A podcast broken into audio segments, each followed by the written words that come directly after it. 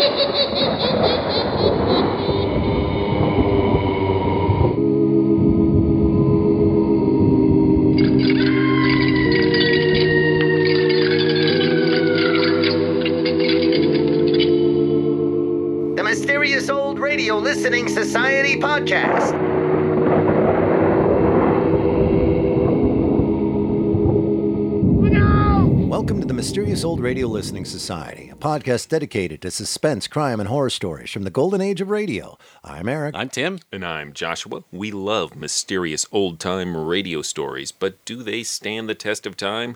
That's what we're here to find out. Today, we return to the listener library for a suggestion from you, our mysterious listeners.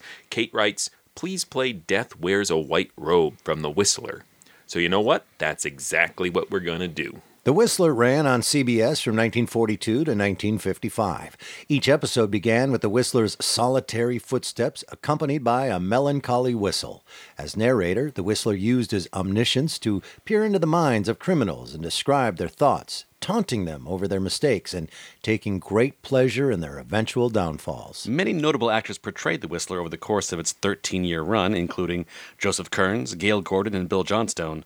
The longest serving Whistler and the only actor to receive an on air credit for the role was popular radio announcer Bill Forman. Death Wears a White Robe was written by Virginia Teal.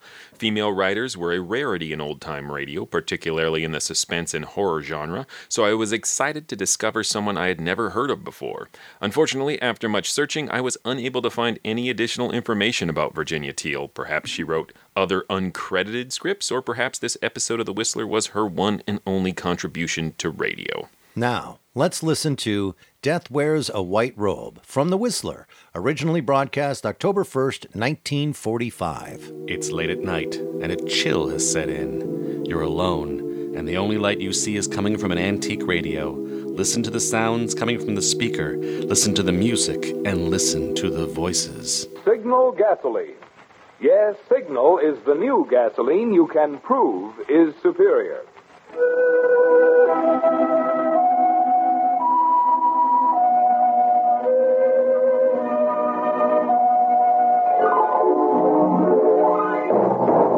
The Signal Oil Company and your neighborhood Signal dealer bring you another curious story by The Whistler.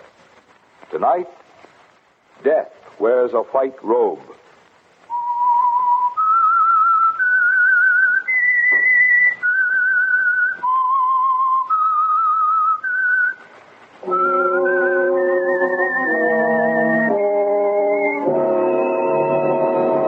I am the Whistler, and I know many things, for I walk by night.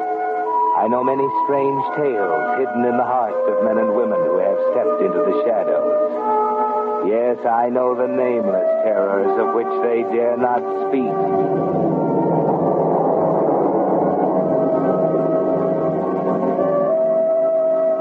The cabin high on the slope of Bald Mountain had always been an important part of the marriage of Sam and Leah Wixon. Successful marriage on the surface. Only two people had any reason to think otherwise. One was Leah herself, and the other was her best friend, Suzanne. Leah and Sam had met at the cabin. Their romance had begun there. And one bright day in late winter, some five years afterwards, Suzanne had come to the conclusion it should properly end there. Leah could feel something coming when Suzanne engineered the invitation for herself and her husband Harvey for the week. Yes, Leah. You wonder what's behind those innocent eyes of Suzanne's. What's making the wheels whir in that sharp little mind as you and she and Sam approach the cabin. Lucky there's a crust on the snow today. Never make it otherwise. These snowshoes are fun. Suzanne, darling, do let Sam carry that suitcase. Well, he's already carrying yours and his. I'm not crippled. Here's an idea, Leah. On what? On how to win men and influence them. Oh, well, if I was a strong, rangy type, I'd carry one for you, dear. You know I'm not athletic. well, a strong, rangy type definitely has her points. Well, stack your snowshoes over in the corner there. Yeah, everything seems to be just as we left it. No bears? Not a bear. well, now where's the key to the shack? Yeah. Oh, what a beautiful spot. I'm sick just thinking what Harvey and I've missed not coming up here. Well, I wanted to have you up several times. We've just never been able to work it out, dear. Have we, Sam? No. The door's stuck a little. There. Oh, what a dream of a place. Sam, the fireplace. It's divine. Oh, wait till Harvey sees that. Like it? I built it with my own two hands. Perfect. Did you design it, Sam? Suzanne, dear, you're positively gushing. Sam's an architect, remember? Of course, Leah. She likes the fireplace. Let it go. Well, I don't. Looks like a pile of bleached bones. Come on, Suzanne. Now, you and Harvey can have this room, darling. Uh, Sam, bring Suzanne's bag in here. All right. Why don't you freshen up, Susie? You look utterly ravaged. Your nose absolutely gleams. Oh, really, dear? I might pass you a helpful hint. You apparently swallowed all your lipstick with that hamburger we ate in town. I oh, never worry about makeup, darling. When you're on the right side of 30, it isn't so important. Or do you remember? I'm taking the sled and going to get a load of wood before dark. Oh, uh, Leah, you better show Suzanne where the linen closet is so she can get her bed made up. oh, can't we help? Oh, no thanks. Oh, Sam, what a cute bell on that sleigh. Well, back home in Connecticut, we always had a bell on the sled that brought in the Yule log, and I thought it was a cute idea, so I put one on this. You have such nice ideas, Sam. Um, where do you have to go for wood? You sure we can't help? Oh, I think I can manage all right. Woodshed's about 50 yards from the house. Kind of inconvenient, but it was already built when we bought the property, and I haven't gotten around to moving it yet. Well, I'll see you girls later. Oh, I hate to think of Sam having to drive all the way back to the city for Harvey. or is it that you hate to think of Harvey coming up here, Susie? You're not just a teensy bit bored with Harvey, are you? there aren't any men here now, Leah. You can skip the teensies. You didn't answer me, darling. Don't judge others by yourself. What do you mean? I married for love, you know, not money. Oh, did you? Well, could anybody doubt it, looking at Sam? Oh, I grant you, Sam's a handsome Oh, oh, you've noticed. I thought you had, dear. Yes, I'm a very lucky girl. I've often thought how discouraging it'd be to be married to someone who was bald and fat and unimaginative, even if he did have gobs of money. You're referring to Harvey? Oh, darling, I think Harvey's cute. In a pudgy sort of way. By the way, does he still take bicarbonate? Leah, I might point out that I'm not trying to eat my cake and have it too. Just what do you mean? I'm talking about your Red Cross activities. Oh, Those evenings you donate to good works. Patronizing the arts. what are you talking about? Shall I come to the point? Or would you like to fence for a while? You're not being clever, dear. Well, I'll try to be more specific. I'm referring to the movie type you picked up at Sandra Gilman's. The pianist. Picked up, I hardly know him. Why, Leah, you're actually blushing. I can see it clear through that Westmore number 12. I've nothing to hide. Your taste isn't bad at that. He is fascinating and talented. Uh, musically, of course. But I should think you'd worry a little of Chopin after six months. It has been six months, hasn't it? You wouldn't dare. Wouldn't I? Oh, listen, Suzanne, it's all over, believe me. There was nothing between us. I know I was foolish. I just didn't realize what was happening. Uh-huh. Sam would understand all of that, of course. You're not going to say anything, Suzanne. You can't. Sam would think all kinds of things. He wouldn't understand. He'd, He'd walk out on you, wouldn't he, Leah? He isn't the kind a woman can make a fool Yes, of. yes. Don't you see it'd wreck our marriage? You wouldn't do that, that, Suzanne. You couldn't gain anything by it. We've been friends too long for that. We... You can get off your knees now. I hate you. Of course you do. You always have. You're just trying to get back at me. You've been waiting for a chance like this ever since Sam and I were married. You love him, don't you? You've been in love with him for years. I didn't say that. But it's true. And you think this is your opportunity. But you won't tell Sam what you found out. You won't. Do you understand? But, darling, you're so terribly dramatic. How could you stop me? I don't know. But I will, Suzanne. I will if I have to. Have to what, Leah? There's just the two of us here. And I'm the strong, rangy, athletic type. Remember?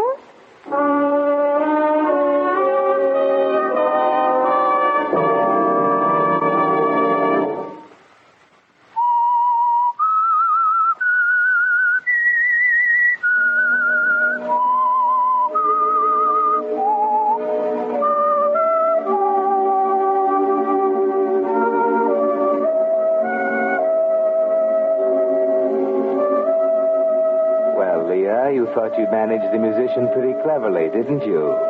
And he'd seemed so important to you for a while. But now, with the prospect of losing Sam staring you in the face, it's different. He'll walk out, you're sure of it. You know him too well. Suzanne holds you in the palm of her hand, Leah. The moment she chooses to open her mouth, Sam is gone forever.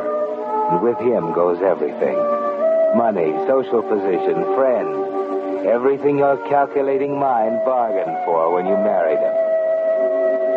All through dinner, you wait for the axe to fall, but nothing happens. You can hardly bring yourself to look at her. That self satisfied half smile on her face makes you want to scream. And that night, when you and Sam are finally alone, Suzanne finally go to bed? Yes, her lights just went out. Good. Now, perhaps you can let me in on it. On what? And what's been going on around here? You two have been at each other's throats all day. oh, that's just our way, dear. We've always been frank with each other. Uh, too frank, I'd say. The air was so full of daggers for a while this afternoon, I could hardly see what I was doing. Come on, what is it? Well, um, Suzanne's all wrapped up in music, you know, and uh, particularly Chopin. Well, there's a pianist we all admire that she met personally the other day, and, uh, well, we thought she wasn't being quite fair to Harvey. You mean. Oh, it, it was nothing serious, of course. Oh, Sam, you mustn't breathe a word of this to anyone. If either she or Harvey ever found out, I, oh, I don't know what I'd do. It's all very silly. It isn't silly. It's darn serious. But you don't understand, Sam. It, it was really nothing. I don't care how insignificant it is. If people are talking about it, it's serious. I can hardly believe she'd do a thing like that. It just isn't like Suzanne. Harvey's a little jealous. Well, what's wrong with being jealous of your wife? Harvey's got a right to be jealous. I've got a right to be jealous. Thank heaven you're not like that.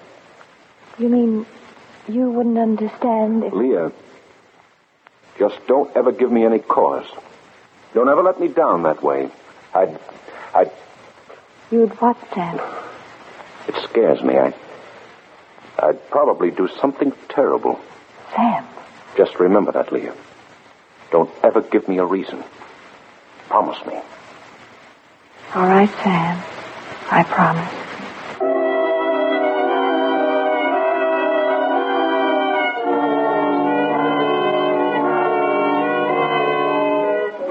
Sure of yourself, aren't you, Leah? That was a dangerous step to take. But it's your word against hers, after all.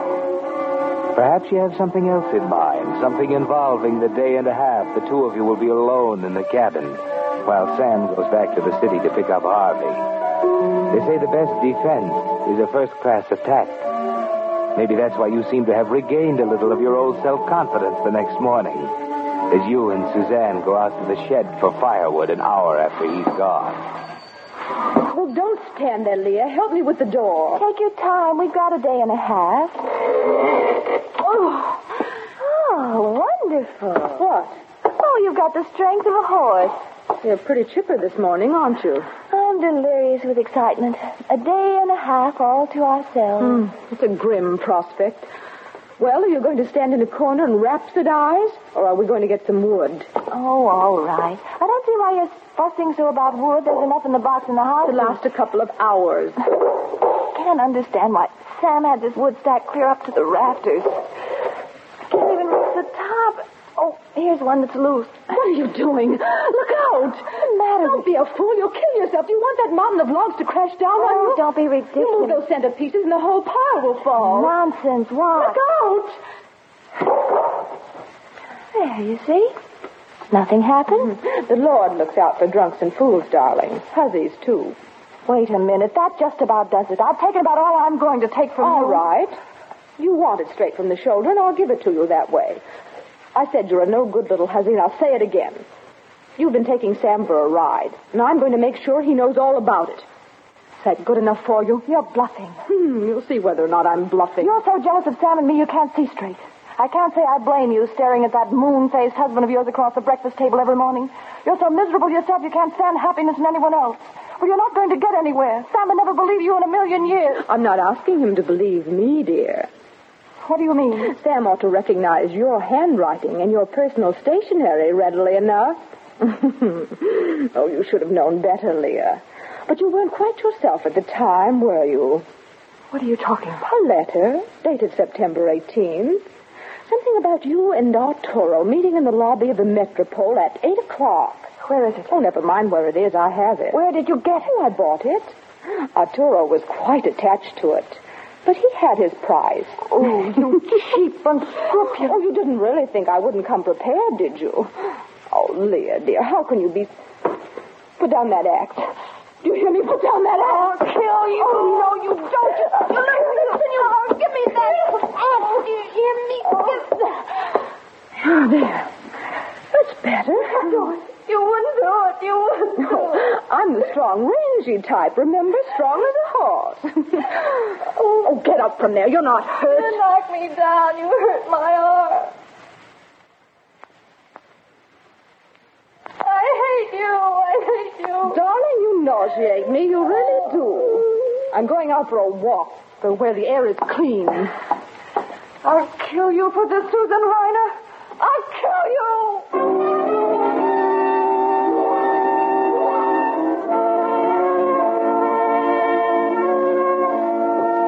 Could do it, couldn't you, Leah?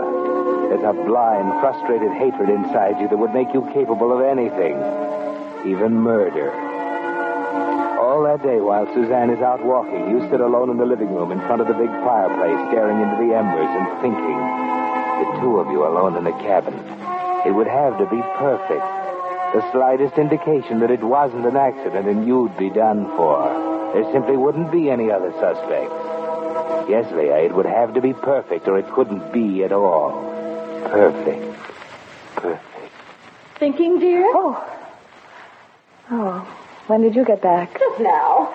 I made a great to do about slamming the door and throwing off my snowshoes, but you didn't budge an inch. What's on your mind?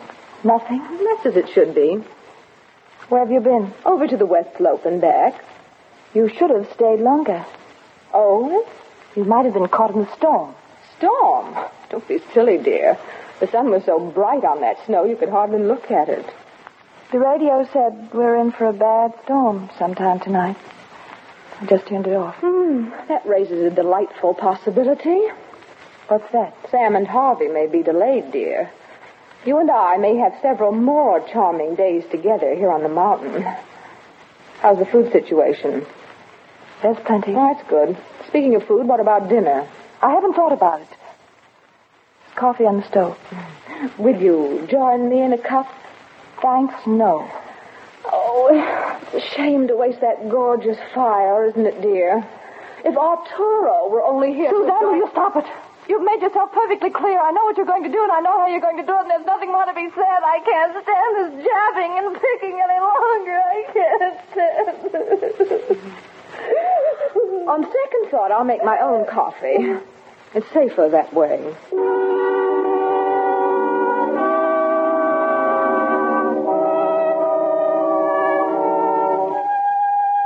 By midnight, the temperature outside the cabin drops to 20 below zero. And at 1.30 in the morning, the blizzard sweeps in from the north. The mercury falls another 10 degrees. You're forced to cooperate with her now, aren't you, Leah? The two of you take turns all night getting out of bed to put wood on the fire. The night seems endless, but morning finally comes. A raw, gray morning with that stabbing north wind still piling the drifts higher and higher outside. Well, you finally made it. I thought you were never going to get up. Did you happen to look out your window this morning? Leah, We're snowed in, my perfidious friend, all snug and cozy. is something the matter? I don't know. Looking particularly stupid this morning, Suzanne. Uh. If I didn't know you better, I'd think you had a hangover. What's the matter with you? Why are you fumbling around there in the doorway? Leah, I can't. I can't see. Oh, Leah, I'm blind. I've gone blind. What? Come out here in the light. Look out for the table. Oh, I can't see. I can't see. Your eyes are all inflamed. I'm blind. I've gone blind. Suzanne, were you crazy enough to go out without your sunglasses yesterday? Sunglasses?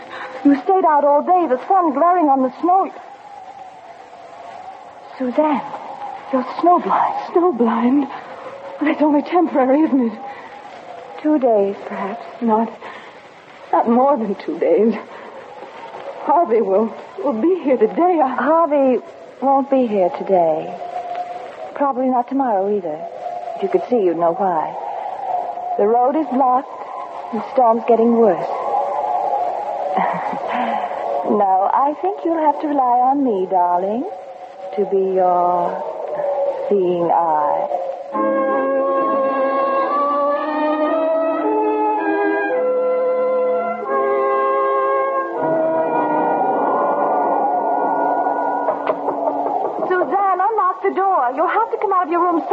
Sometime. You'll freeze to death in there. Well,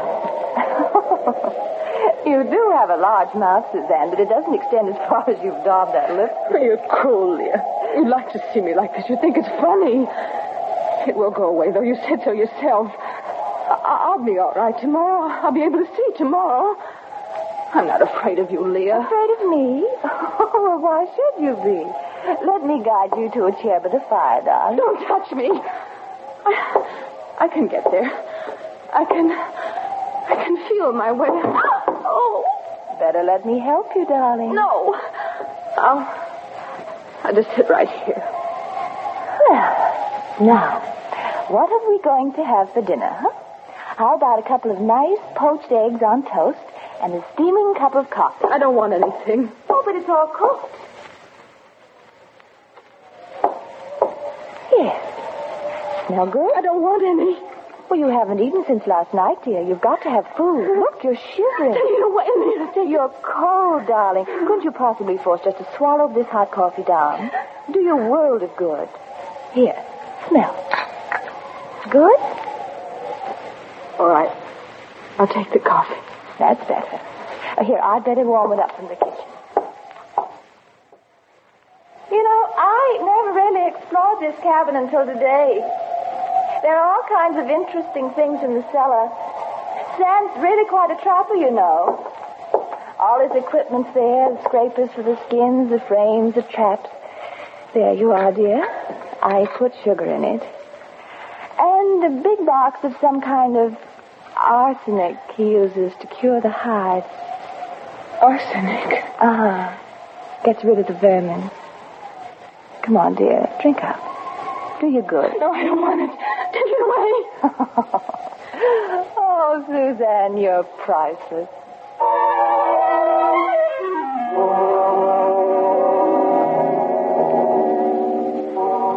No, Leah, that would be too crude, wouldn't it? It would never work with inquisitive examiners and autopsies. You rejected poison at the start when you first began thinking about killing her. You're just playing with her like a cat with a mouse. You've thought of a better way, haven't you? A perfect, foolproof way. Leah. Leah, you've gone. You've left me. I'm right here, darling. Oh. Why, why didn't you answer, Leah? I've been thinking Of what? of you, of me, of our beautiful friendship. Leah, I want to tell you something. Leah, you, know I'm your friend. of course, of course, you're my dear, dear friend. And Sam's, too. Especially Sam. It's not what you think. Leah, Oh, spare me, darling. I'm not interested in listening to you unburden your soul, even when there's no other entertainment available. But, Leah, I want you to know this. I There's want nothing I want to hear from you. Where... Where are you going, Leah? I'm getting our coats and snowshoes. Oh, what? Our coats and snowshoes. We have to get another load of wood. Unless you want to sit in here and freeze to I death. can't go outside. I can't see. And I can't pull that loaded sleigh alone. You'll get along. I'll guide you. You fall down out there, you won't hurt yourself. The snow is soft. Very soft, Suzanne. It even gets warm after a while. Here, here's your coat and mittens and a scarf for your head. I won't go out there. I won't. Listen to that wind. Couldn't find our way through that blizzard. I can get to that woodshed blindfold. Come on, put on these things. I can't. I can't. But you will. You no. will. No, I... No. There. Now, put on these mittens. No. Oh, Leah. Leah, you hold my arm. You won't let go of me. I'll hold your arm. And when we get outside, you can hold on to the rope. Ready? Come on, then.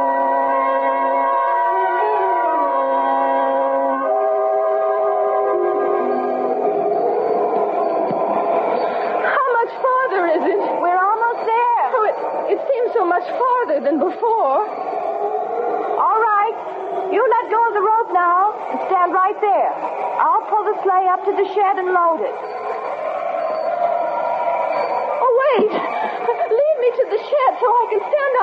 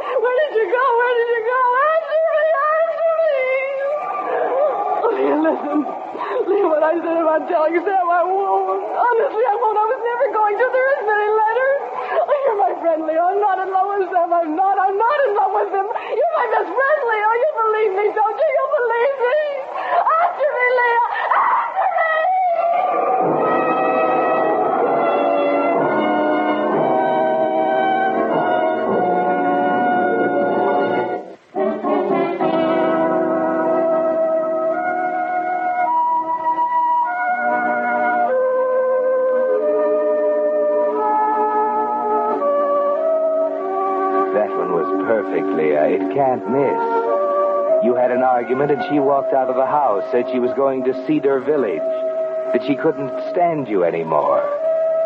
You tried to tell her she'd never make it, but she insisted on leaving, and that's all you know. Yes, it's perfect. No weapons, no blows or marks, just her frozen body, 200 yards from the house. Far enough so you couldn't have heard her over the storm. You can't hear her now anymore as you pile wood into the sled. Probably staggered further in the wrong direction. Well, you'll need plenty of wood, Leah. Make it a full load, enough to carry you through tomorrow. There you are. pilot high.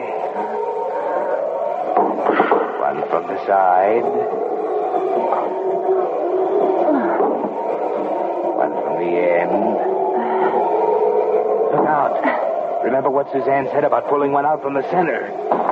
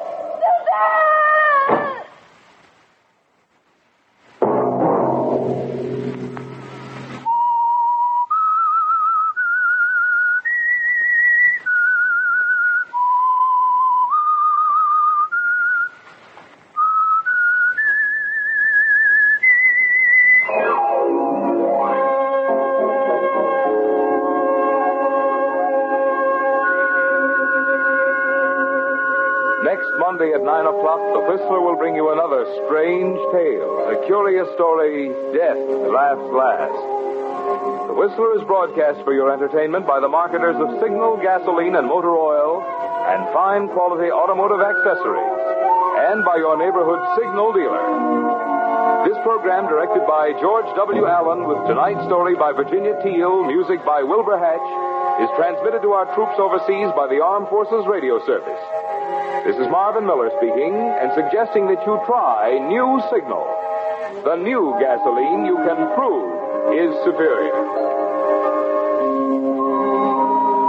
This is CBS, the Columbia Broadcasting System.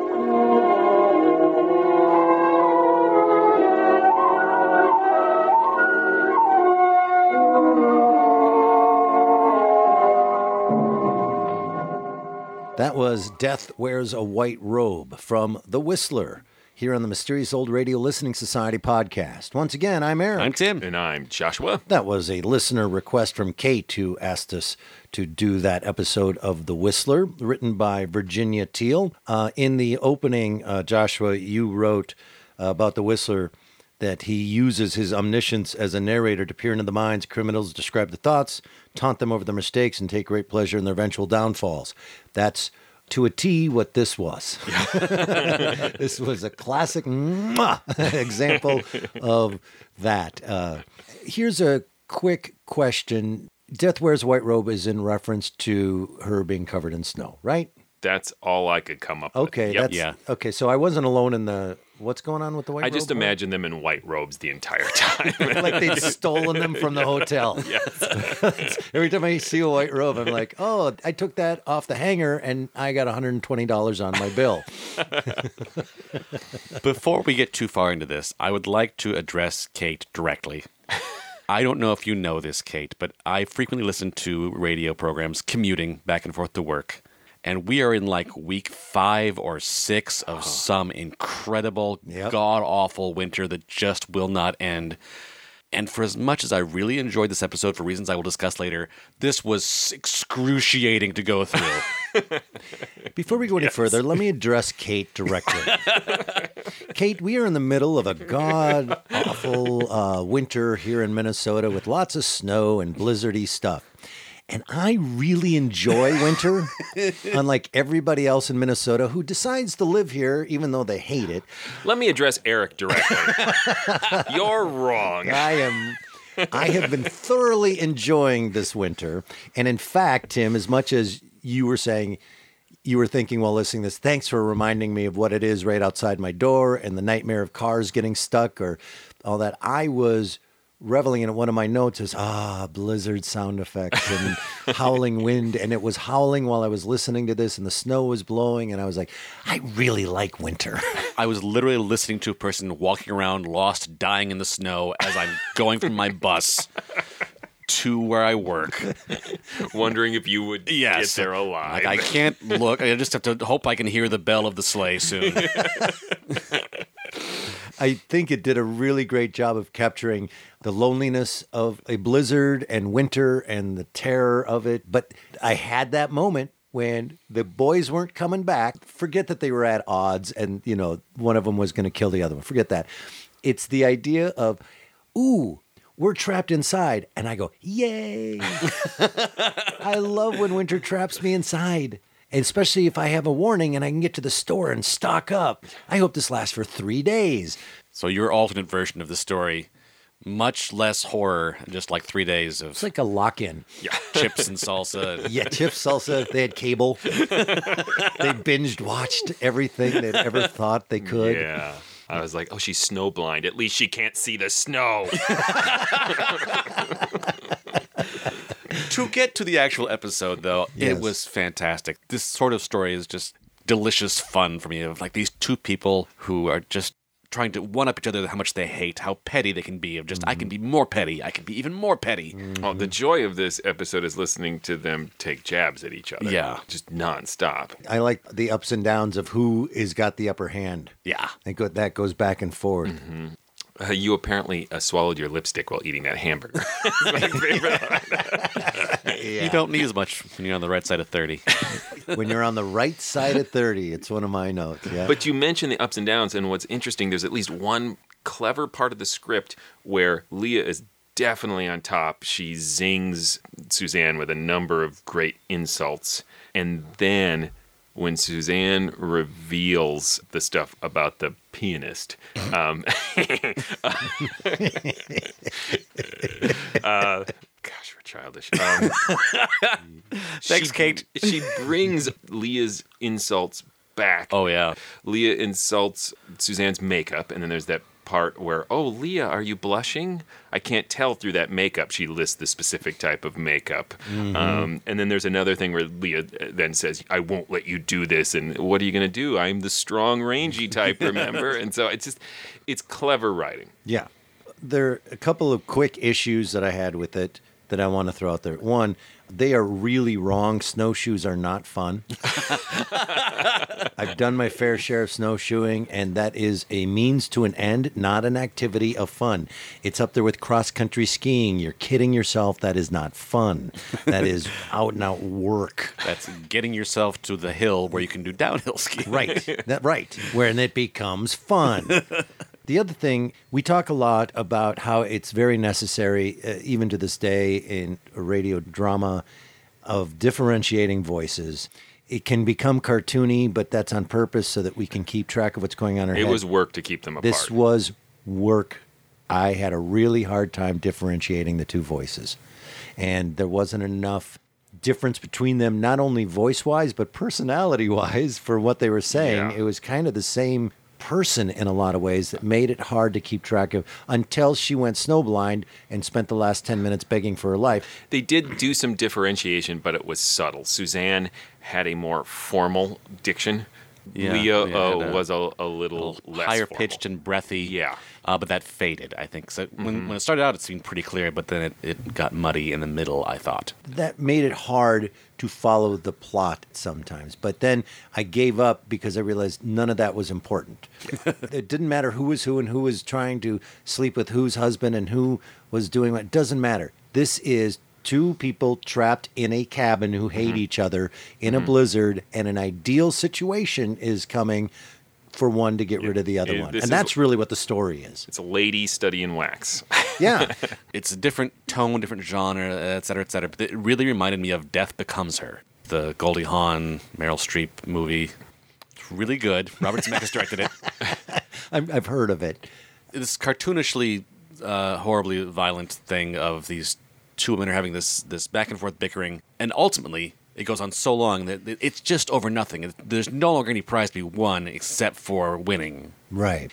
Uh, here, there, it might be the conventions of the time. I think they're trying to be subtle about some of the reasons. It's very clear that Suzanne is in love with Sam um, Yeah. because she's just Is it- so well, taken. was that really clear to you? I just got done saying I couldn't follow any of that. Well, I don't even know if I would say was in love. Just wanted what Leah had. Yes. Uh, when Sam is showing them around the cabin at the top of the radio show, Yeah. and Suzanne's just, fun, oh, did Right. you make that fireplace yourself? And Yeah, yeah, oh, yeah. and Sam is just He's such an a, architect. yeah, he's such a dork. He's like, oh, I'll put a little bell on this sled. He's like, took me six hours.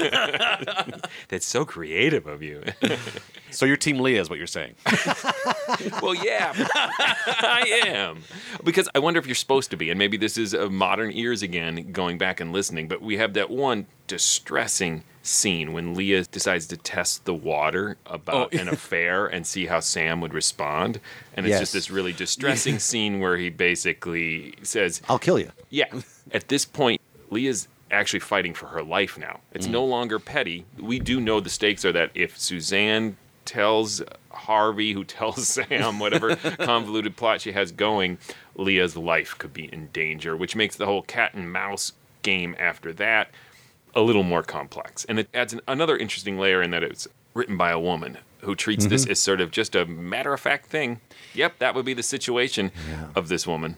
Tim made the joke about Team Leah, and, and just what you were talking about as well leads me to this problem I have with it that there's nobody to root for. I don't find either one of them particularly likable eh, or someone I can root for. And I also found, and maybe I'm wrong on this, but I found how this was written to be somewhat misogynistic and difficult in the sense of, yeah, two catty women, they'll get theirs. I don't have that issue with it because it's an actual suspense thriller Mm-hmm. in which two women get to be the miserable people trying to kill each Maybe I'm other, just- right? You know, because usually they just get eh, thrown to the side of the storyline, right? It would be about two Right, men. so- Here, the women get the best role in the script. They're Um, competing to see who's the yeah. bigger villain Yep. Harvey is just sidelined. He's just talked about. That would usually be a female role. and talked poorly about. yes. I would like to speak up for the benefits of pudgy bald guys because we got a lot going for us. Yeah, that was mean too. but do you drink bicarbonate? Not exclusively. So maybe I'm just overly sensitive to it. Well, if it had been a, a male writer, it'd be like That's a different sort of take on it. Of I think if it had been a male writer, the insults would not have been anywhere near as clever. Absolutely. And they are both capable. They're just capable of horrible things. but these are two very capable women. But I also felt like then the end when she, where she is like, "You have to believe me. You're my best friend." I, I wonder if like that's maybe a little true. I guess when I say there was no one to root for, I think I need to take a step back and realize that that. Well, I think you're right. But that is a trope in the sense that that happens in a study in wax, as an well, example. it happens in most episodes of The Whistler. The Whistler is usually following the criminal. It's a tough story to write. You have to have something else to compel you other than sympathy for the characters. And for me, I did sympathize with Leah once I knew her husband could potentially kill her for this True. indiscretion. Mm-hmm. Right, and she- Suzanne, like Tim said, was petty and just wants what Leah wants. Do you think a few days later, when the men came home, they were like, yes? They embraced slowly. That's what I was wondering. About. Where are these dudes? Now that solves that. Because they aren't likable. There was a great line in here that I have never heard before getting someone a fresh cup of coffee. I'll get you a warm it up from the kitchen. I wrote that down and I am going to use that in some script somewhere. I'm just going to call a script. I'll get you a warm it up. I think we all knew the setup for the uh, Chekhov's woodpile. Chekhov's wood pile. I Yeah. totally got it on schedule when the script wanted me to get it, and not any sooner. Oh, really? She does it very cleverly, as in you go, oh, this woodpile's important, but then she keeps avoiding the woodpile for so long. Because I thought, oh, she's snowblind. What she's doing is she's going to lure mm-hmm. Suzanne out there and knock the woodpile on her. And then when that didn't oh, happen, I funny. went, what happened to the woodpile? So I went in different routes. I had the bell in my head. I'm like, ah, the bell. That's important. The bell. Yes, me too. Well, it did become important a little bit it did. when she couldn't hear it anymore. But then I forgot about the woodpile details until Right. she actually goes there and take one from the left, take one from the right, and like, oh yeah, woodpile. I also love that about the Whistler that he's there then at that Just point. enjoying it. Just That enjoying. was a, a Don't picture- forget the last piece of wood, the one that will bring it all on down on top of you. Well, when the door slams and it just goes right into the whistle, it's like, oh, Yeah. that's really creepy. It's also hard to listen to the Whistler when he's doing that when you realize that could be Dennis the Menace's neighbor or uh, Lucille Ball's boss. when Only you struggle with that. the other cool bit with the woodpile that made me laugh, and I think the way it was maybe intended to, is when Suzanne just freaks out, Don't take that piece of wood. And she goes, Mm-hmm. Look out. And then there's this thunk. just like one piece of wood coming out. I thought that was really clever, and it's a great bit of foley too, uh, Yeah. where you.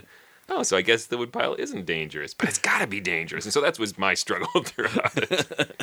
I had a weird moment. I've listened to a lot of Whistler, and I had a weird moment that had never occurred to me before. Intros of old time radio shows where they have that standard thing, who knows what evil lurks in the hearts of man, or Adventures by Morse, do like blood and thunder. You know, I, I- I love intros, and I love this intro to the show that they repeat every time. Until this time, I went, wait, why does the Whistler know so many things? Because he walks at night. and I realized, oh, it just sounds poetic. That doesn't really make any sense. It just sounds cool. Yeah, it just sounds cool, but you don't really get any advantage. You can see him, he walks by night. You see him in bars, like, I got this radio show. Do you guys got any good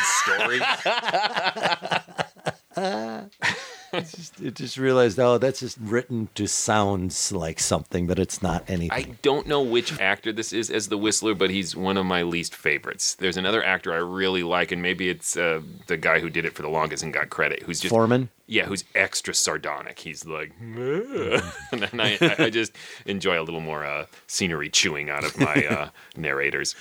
Well, let's throw it to the vote. Tim, Uh, I think this definitely stands the test of time. The script is really sharp. It's very fun to listen to, uh, unless it's winter, in which case it's excruciating.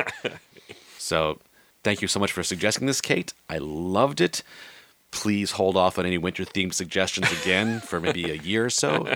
Kate, if you'd like to get me, pick an episode where it's super hot and there's a lot of mosquitoes.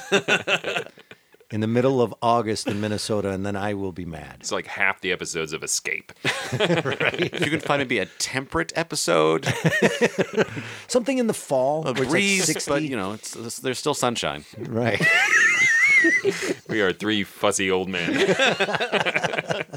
this stands the test of time. My complaints about it were more for discussion than actual putting my foot down. I wanted to hear what you had to th- say about those things. I actually came around a little bit during this discussion on, on certain things. Like I've said before, I'll listen to Sergeant Preston the Yukon just to hear winter blizzard sounds because I love it. And that ain't great. well, it's also aimed at nine year olds. Uh, I, I won't throw classic on it just because I've decided, as Joshua has in this new year, to really give those out sparingly. But it was very enjoyable. And thank you so much for bringing it Yeah. I, it definitely stands the test of time. There are some antiquated moments, uh, said with the sort of cat fights between the women, but I think it's innovative for its time to place these women in these roles and have mm-hmm. the story be about their fight and their struggle, even though it's a petty, awful, murderous struggle. But it, would- Right. it just made it so enjoyable to listen to because it's it's formulaic, but that little twist just Right. made it fascinating and fun. So thank you so much, Kate. Tim, tell them stuff. Please go visit ghoulishdelights.com. You'll find other episodes of this podcast there. You'll also find information about our live shows because we do live shows. It's also a great way to get a hold of us where if, if you have a request for something you'd like us to listen to and talk about, we'll do it eventually. Um, you can do that by leaving a comment on, on episodes. You can contact us through our Facebook link or Twitter or Instagram, or there's also just a straight up contact page to contact us. Yeah, you can also go to iTunes and write a review. Please do. Uh, reviews help us out a lot. We've got a lot of very good reviews. So if you've written a review, thank you. But you know, uh, get a new name and write another one. That's that's, that's how it works on the internet, right? Um, also, you can go to um, patreon.com slash the MORLS and support this podcast. We've got all sorts of fantastic rewards for listeners, membership cards, buttons, a secret monthly episode of the podcast, t-shirts. It's crazy. Support us. It's crazy. We're desperate. if you're going to write a review, just write it under the name Virginia Teal. Because apparently no one will get mad. So get a second writing rec- uh, credit. It's great. Coming up next, uh, a milestone for Yes. the Mysterious Old Radio Listening Societies. We hit episode 125. Yes, and in honor of that, we will be listening to the very first episode of The Shadow entitled Death House Rescue. Until then. Coach!